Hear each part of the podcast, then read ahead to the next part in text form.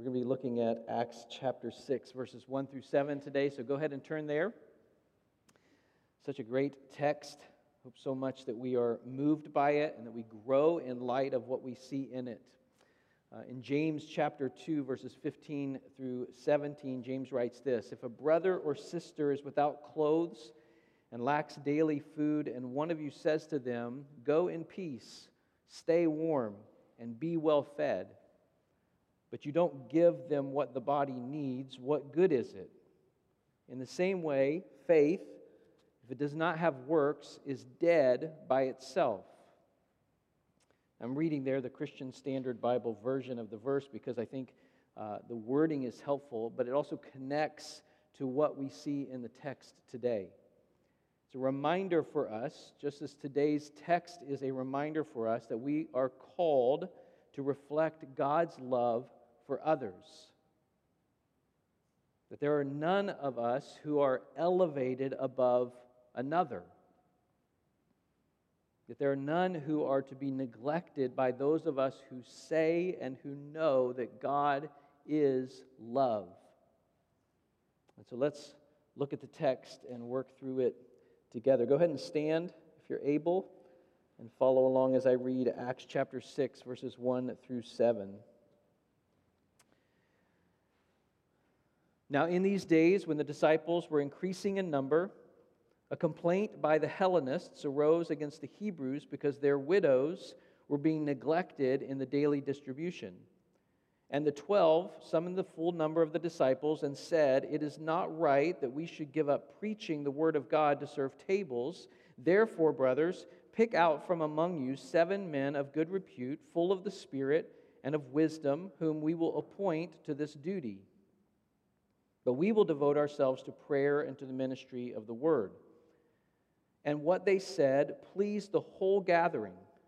And they chose Stephen, a man full of faith and of the Holy Spirit, and Philip, and Prochorus, and Nicanor, and Timon, and Parmenas, and Nicolaus, a proselyte of Antioch. These they set before the apostles, and they prayed and laid their hands on them. And the word of God continued to increase and the number of the disciples multiplied greatly in Jerusalem, and a great many of the priests became obedient to the faith. Let's pray. Father, we love you and we praise you and thank you for who you are and all that you have accomplished on our behalf. We praise you for Jesus. And we thank you for your word, and we ask that you'd help us in this time, Lord, open our hearts that we would know you, that we would love you, that we would desire to reflect you to others, Lord. That you be glorified in this time. We pray in Christ's name. Amen. Go ahead and have a seat. All right, so we come to here a point in the church where there is difficulty and even division. And that, that really shouldn't surprise us. Paul writes to the Corinthians in 1 Corinthians chapter 11 verses 18 and 19, for in the first place when you come together as a church, I hear that there are divisions among you, and I believe it in part for there must be factions among you in order that those who are genuine among you may be recognized. Now, what we see in the text today in Acts chapter 6, the divisions here are not a reflection of what Paul's saying in 1 Corinthians. They're not a reflection of who is a genuine follower of Jesus and who is not a genuine follower. But it does remind us that there's no church anywhere ever without difficulty. As wonderful and as exemplary as the church in Jerusalem has been up until this point, it gets to a place where difficulties arise. Look at verse 1. Now, in these days, when the disciples were increasing in number, a complaint by the Hellenists arose against the Hebrews because their widows were being neglected in the daily distribution. Now, here's what's happening the church is growing and growing and growing. And that growth leads to problems in distributing resources among believers in need the last that we have read as it relates to these things The believers were sharing their possessions in such a way that it says there wasn't a single person in need. That's Acts chapter 4, verses 34 and 35. It says, There was not a needy person among them, for as many as were owners of lands or houses sold them and brought the proceeds of what was sold and laid it at the apostles' feet, and it was distributed to each as any had need. Such a beautiful display of Christ's likeness in the early church. We know the church in Jerusalem from that point just keeps growing. Since that time, Acts 4, we've seen how the church is growing more than ever, it says. Now, there are thousands and thousands of believers. We don't have a number on that, but there are thousands and thousands of believers at this point, and there's diversity in that fellowship. There are Hellenists and there are Hebrews. Now, what does that mean? Well, Hellenists were Greek speaking Jews, Jews whose primary language is Greek. They were Jews who had likely returned from the diaspora to live in Jerusalem. It's possible, in light of what we learn later in this passage, that some of the Hellenists were Gentiles who converted to Judaism. But likely the majority would have been Greek speaking Jews who had lived in the diaspora and their native language. And, and for some of them, probably their only language is Greek. The Hebrews are Aramaic speaking Jews. Now, as wonderful as this passage is, because of how the situation is met with wisdom and grace, and it is,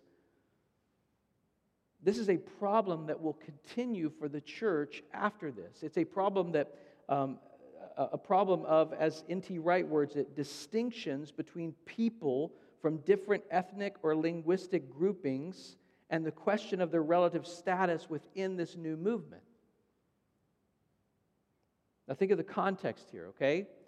You have Hebrew speaking Jewish believers who are distributing to their widows more favorably than to the Hellenistic or Greek speaking Jewish believers who are immigrant minorities.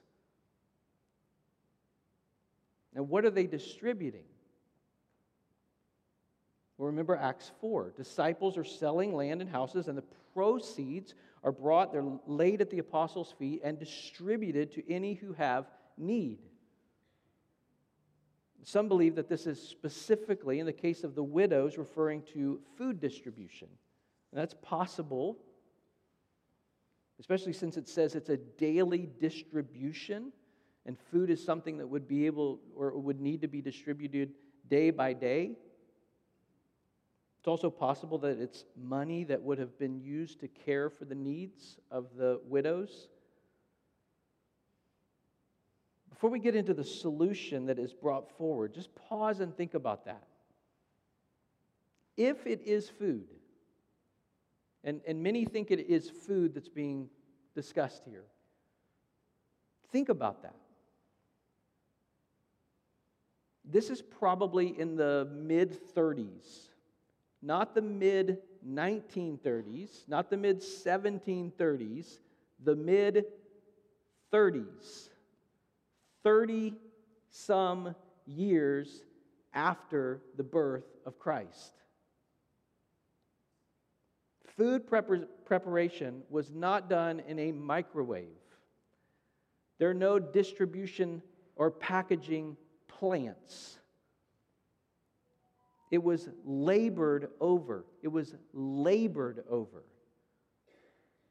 And so, if this is food, there are women laboring, preparing the food for those in need.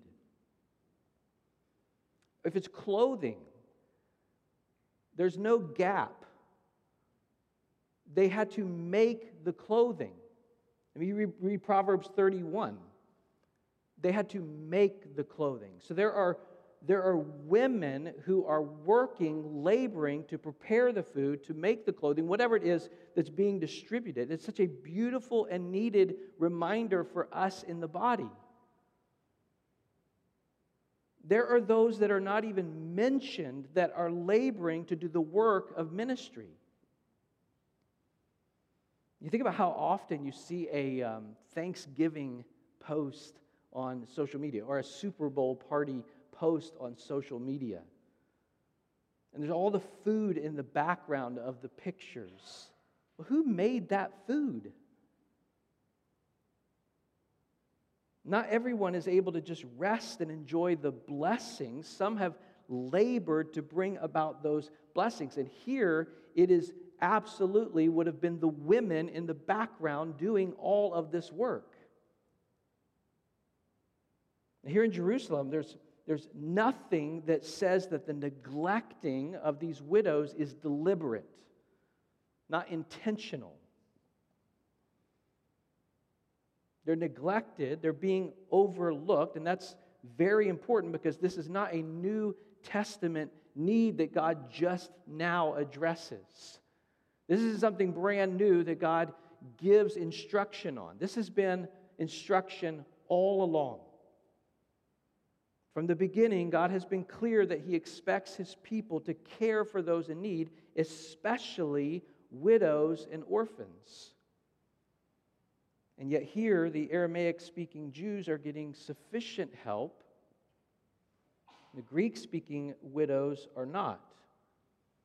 They're neglected or they're overlooked. So, from that word alone, neglected or overlooked, we can connect that Greek widows are unnoticed and sort of invisible to those distributing the food or the money or whatever it is the Hebrew speakers didn't notice them. There are people who are invisible to one group and very visible to another group. They're very visible to the Greek speaking Jews who come and speak up and say, This isn't right. They're not giving to the needs of our widows. Our widows are being neglected, our widows are being overlooked. It goes on in verse 2 and the 12 summoned the full number of the disciples and said, It is not right that we should give up preaching the word of God to serve tables. So the issue is brought to the apostles, and what do they do? First, they take responsibility and they call together the entire community of disciples, all of the disciples, thousands of them, right? To address it. But it's not it's not so simple that the apostles can overcome this problem themselves. They have responsibilities that, that they cannot give up. And so they're first very clear of what they could not do.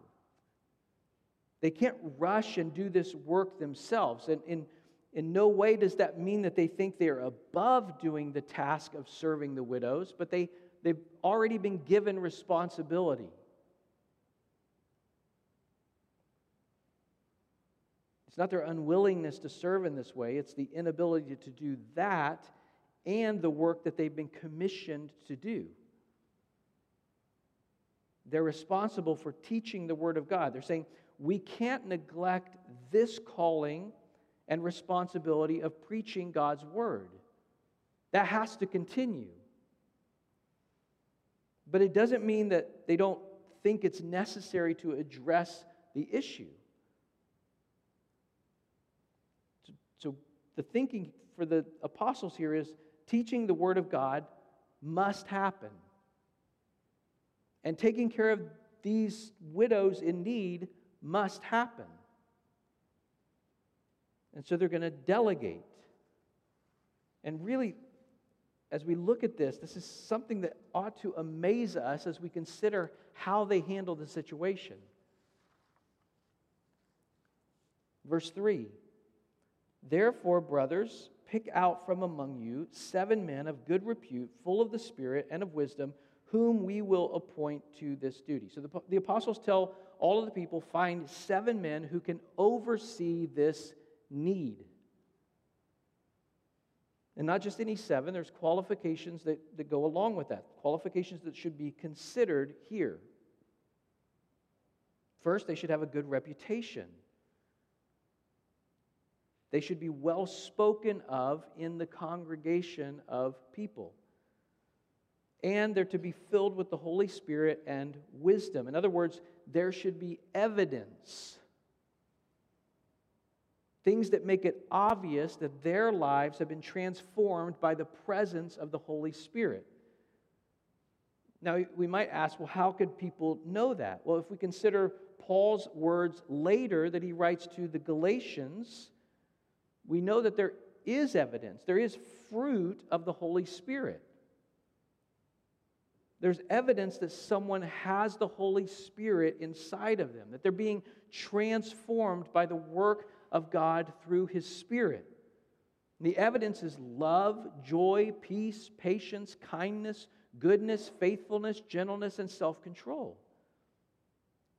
To put forward seven who qualify in these ways. In verse 4, but we, the apostles say, will devote ourselves to prayer and to the ministry of the word. They clarify what they will continue to do. So we, we want you to designate seven men who can take care of this great need, but we're going to continue to devote ourselves to these things prayer and the ministry of the word. The, the apostles, they know that they needed to devote themselves and their time to these necessities. I mean, you see what God is doing through the proclamation of the word in the early church. And so they desire for these other needs to be met, but they know that they themselves cannot do everything. If they devote themselves to meeting the needs that have been brought to them here, then their devotion to prayer and the ministry of the word is going to suffer. This really is a great picture of what Paul writes in Ephesians 4 as it relates to the ministry of all believers in the body of Christ. In Ephesians 4, in verse 11, it, it says, And he gave the apostles, let's talk about the Lord Jesus, gave the apostles, the prophets, the evangelists, the shepherds, and teachers to equip the saints for the work of ministry for the building up of the body of Christ until we all attain to the unity of the faith and the knowledge of the Son of God to mature manhood to the measure of the stature of the fullness of Christ, so that we may no longer be children tossed to and fro by the waves and carried about by every wind of doctrine, by human cunning, by craftiness and deceitful schemes. Rather, speaking the truth in love, we are to grow up in every way into Him who is the head, into Christ, from whom the whole body, joined and held together by every joint with which it is equipped, when each part is working properly, makes the body grow so that it builds itself up in love. In other words,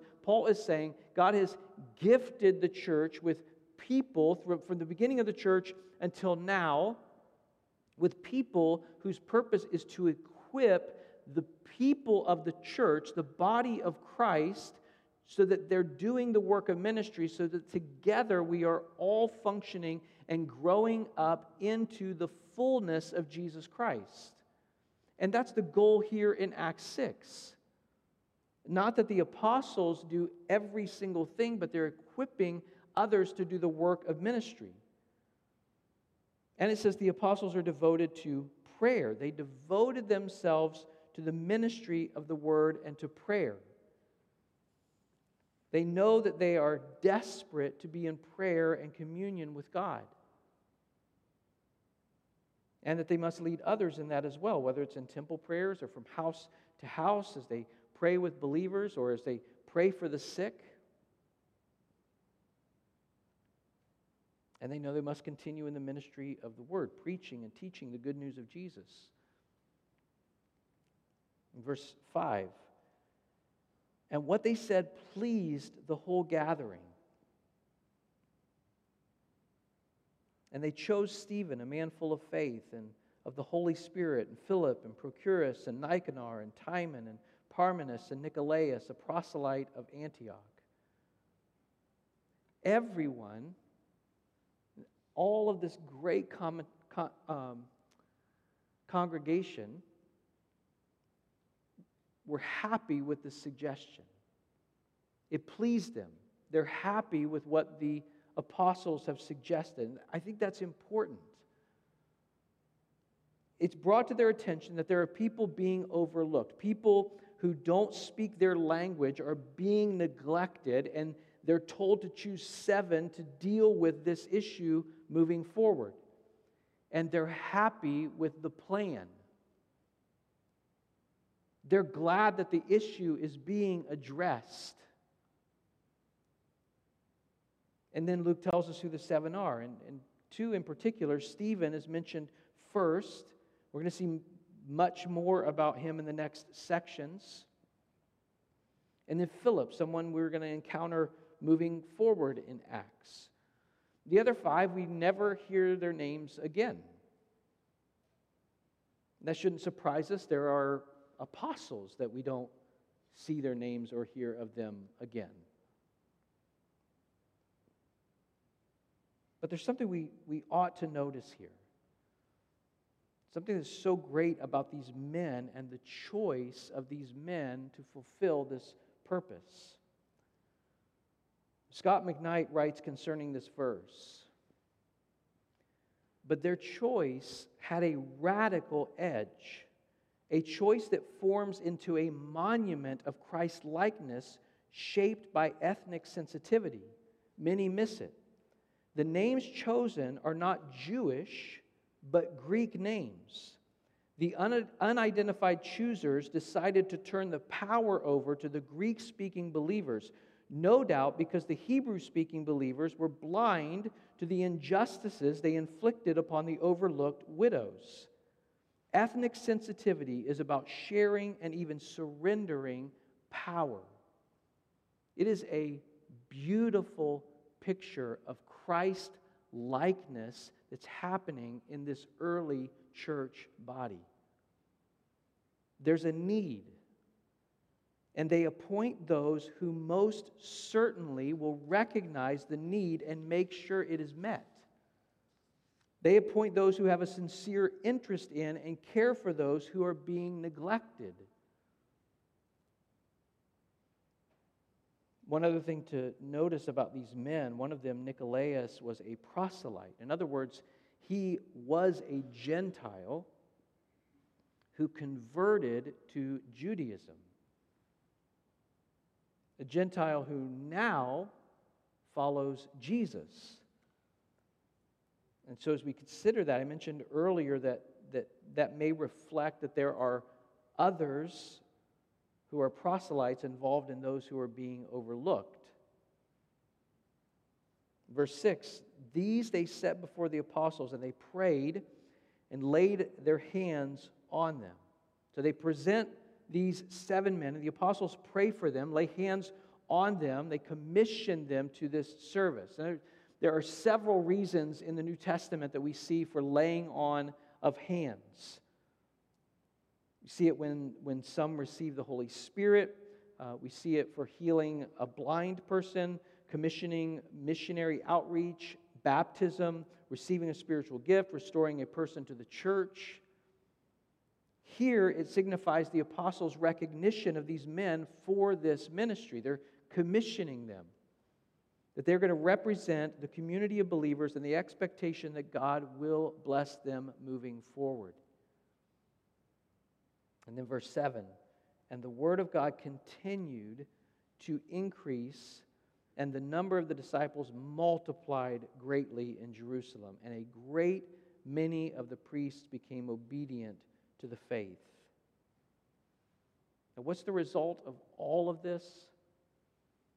Three things that we know happen because of this circumstance or following this circumstance as a result of the wisdom and grace displayed in the issue in the church. The first is this the Word of God spreads. The Word of God spreads. It says it continued to increase. Now, the word increase in one way means that it increased within the congregation. Within the thousands of people who are now following Jesus, the Word of God increased in them. That, that picture that we see in uh, Ephesians chapter 4 is they're becoming more and more into the likeness of Christ and the maturity in Christ. Believers are continuing to be transformed by the presence of the Holy Spirit as they listen and learn to the uh, listen to and learn from the teaching of the apostles. Second, we see the number of the disciples multiplied. So it also refers to God Himself making the preaching effective. That God's doing something through it. People are coming to faith in Jesus. People are hearing the good news and coming to the conclusion this is true. We believe this. It says this included a, a large number of priests. So if you think that what Peter and John had been doing up to this point really ticked off the Sanhedrin, this did too. People who had been devoted to the Sanhedrin, not members of the Sanhedrin, but people who had been devoted are now surrendered to the good news of Jesus Christ, following Jesus. But the third thing we learn is persecution begins. It increases for the apostles, but it begins here for other followers of Jesus. We're going to see that most specifically and almost immediately as it relates to Stephen. Now, a couple things before we finish. First, are these men, these seven that are mentioned, the first deacons? And my answer for that would be a very wholehearted maybe. I'm convicted about that. They may be. There's certainly a connection that can be made between these seven and deacons. But the actual the word for deacon in the New Testament is actually the word servant. So whenever you see deacon in the New Testament, it's, it's really the word servant. That word isn't used here in this text anywhere. Again, there's a connection for sure, but we also know that later there are actual qualifications for the role of deacon as it's established, and those qualifications are somewhat different than what we have here in Acts 6. There, there's overlap, but they're, they're unique. So I think this text can be helpful in the discussion about deacons, but it doesn't give us a complete picture, and I think that's important. It's also something that as elders, we're going to be addressing, talking about in the coming weeks. The second thing is this as we, as we come away from this text and we look at the issue that's happening in the church, in the early church, and how it is addressed not just by the apostles, but by the reception of the body of the congregation, as we consider that, let's, let's be people who humbly look at this situation for what it was and then respond with the sincere love that these early disciples had. This is a loving picture. The truth is, there are often people who are overlooked, people who are neglected. Now, we want to say, may that never be by those who say they identify with Jesus, but the truth is, it happens.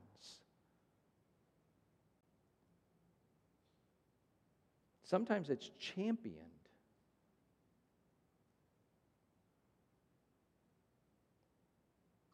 But may that never be by those who say they identify with Jesus, whether it's widows or orphans or strangers or immigrants. We have this picture through Jesus and the early church where even when those issues arose, they met them with grace. We should desire in our hearts to display the love and acceptance of Jesus for others, to embrace. The early church saw their sisters in need, and rather than saying to them, Go in peace, stay warm, be well fed, and neglecting the actually actually meeting the needs of the people, they considered the way in which they could minister and care for them in a tangible and immediate way. Let's pray that God will help us in that as well. That our hearts would bend, would bend toward those who are being neglected. We're going to transition to a time where we take the Lord's Supper. And again, in the, the Corinthian church in 1 Corinthians 11, this was an issue there as well. Those in need were being neglected at the meals, and those with much, with, with much are feasting to the detriment of those who are in need. And Paul addresses it with harsh words. He says this When you come together, it's not for the better, but for the worse. Now, we don't want that. Whatever you consider about that text, that's one of the things from 1 Corinthians 11. You don't want to be a people whose coming together like this is for the worse. And that's what Paul describes of those in Corinth because they were neglecting the needs of those less than them. That's how they looked at them. When you come together, it's not for the better, but for the worse. That, that's, that's as if Paul is saying to them, it would be better if we didn't even do this. It would be better if we didn't even come together. It would be better if we didn't have a service. It would be better if we didn't show up than to do this.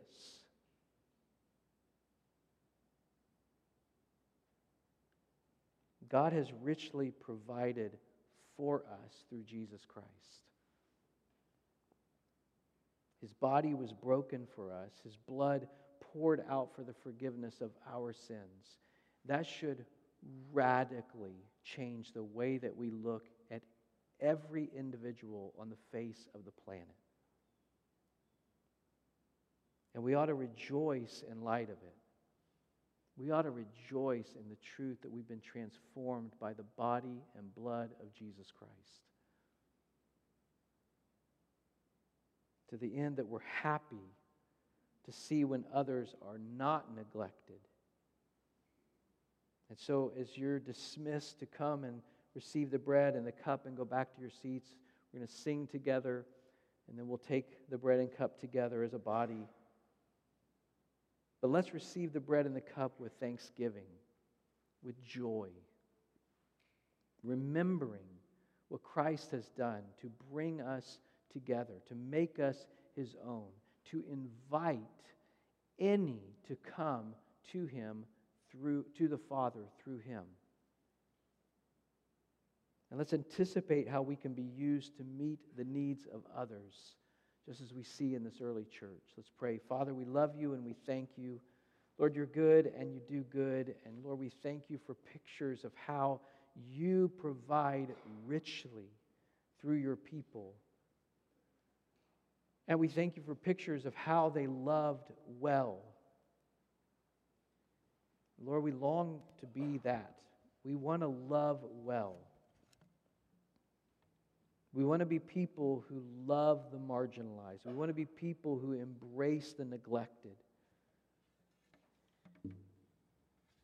So help us, Lord, we pray. As we consider your body broken and your blood poured out for the forgiveness of our sins, help us with great thanksgiving to remember rightly, to be transformed and to people who adore you and who love those that you've created. We pray in Christ's name. Amen.